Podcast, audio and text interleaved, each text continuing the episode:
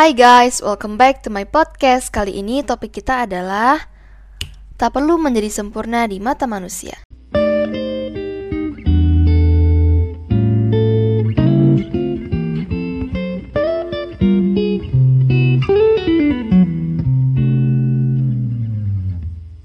Sometimes kalian pernah gak sih ngerasa kayak gue aneh gak sih di mata orang-orang?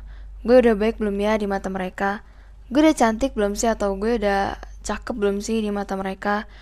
Gue alay gak ya di mata orang-orang? Or outfit gue bagus gak sih di mata mereka? Jujur gue pernah, bahkan sering. Semakin sering mikir gini, rasanya waktu gue tuh terbuang sia-sia. Gila sumpah ini tuh emang aneh banget. Gue tuh selalu merasa mikir gini tuh useless. Tapi kalau udah masuk ke black hole overthinking gini ya pikiran mikir gini tuh useless kayak udah lenyap aja gitu. Kalau kita gak handle pemikiran itu tanpa disadari, kita tuh kayak apa ya hidup untuk memenuhi ekspektasi orang-orang. Ya. Jadi kayak terlalu sibuk memikirkan orang lain sampai kita melupakan keinginan kita sendiri. Kita terlalu berusaha menjadi baik di mata semua orang, terlalu berusaha membuat semua orang senang, Padahal orang-orang tuh belum tentu tahu loh apa yang sebenarnya terbaik buat kita. So, how to stop that? Orang yang percaya diri tidak akan terpengaruh penilaian orang lain. Kata Jong Munjong dalam buku yang ditulisnya berjudul Tak Mungkin Membuat Semua Orang Senang. Gue baru aja baca buku ini. Tapi bukan berarti saran atau kritikan dari orang bisa kita tolak. Justru dengan menerima saran atau kritikan orang, kita bisa memperluas kemampuan diri. Dengan sudah mengetahui jati diri atau bisa dibilang kayak udah kenal banget lah sama diri sendiri, pasti kita tahu nih apa yang sebenarnya terbaik buat kita, apa yang terbaik yang harus kita lakukan gitu.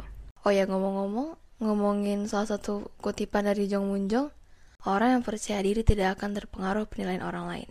Gue jadi inget salah satu lirik lagu NCTU, Misfit, partnya Yang Yang. It doesn't matter what they say 어차피 나는 마음대로 할 텐데 너는 전혀 티를 못 지기 싫으면 you better just stay out of my way, okay? Ini tuh artinya gini, It doesn't matter what they say, aku akan melakukannya dengan caraku sendiri. Aku selalu menjadi paku yang menonjol. Jika kau tak ingin terluka, you better just stay out of my way, okay? Ini emang agak sedikit sarkas, tapi emang benar gitu. Ada kalanya berisi masa bodoh atau biasa kita bilang bomat lah atau bodoh amat bisa membuat hidup kita tuh terasa lebih tenang. Tapi bukan berarti kita jadi gak peduli dengan lingkungan sekitar. Bersikap bodoh amat sesekali bolehlah, apalagi kan ada tuh biasanya pas orang membicarakan lu dan hanya berfokus pada kekurangan lu atau kesalahan yang pernah kita perbuat. Gue pernah ada di tahap di mana gue takut buat ngapa-ngapain karena terlalu mikirin pendapat orang lain ke gue. Pakai outfit ini takut dibilang gak cocok, ketemu orang takut dibilang eh gendutan, eh. kita tuh gak bisa bikin semua orang satu pemikiran sama kita. Itu susah banget.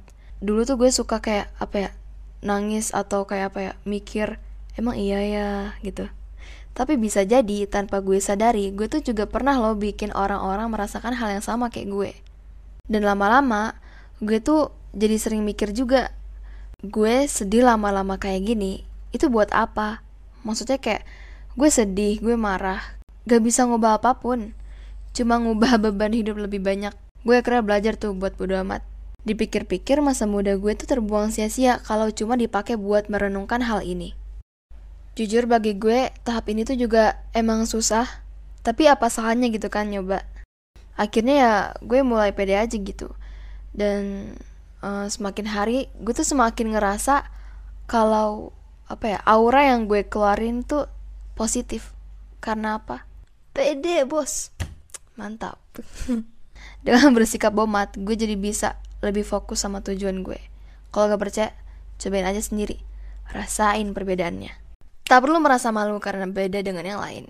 Teruslah bersikap bodoh amat dalam penempatan yang benar sampai kita sampai di titik di mana kita bangga menjadi beda. Feel free to say, do what you love as long as it has a positive impact. So, see ya!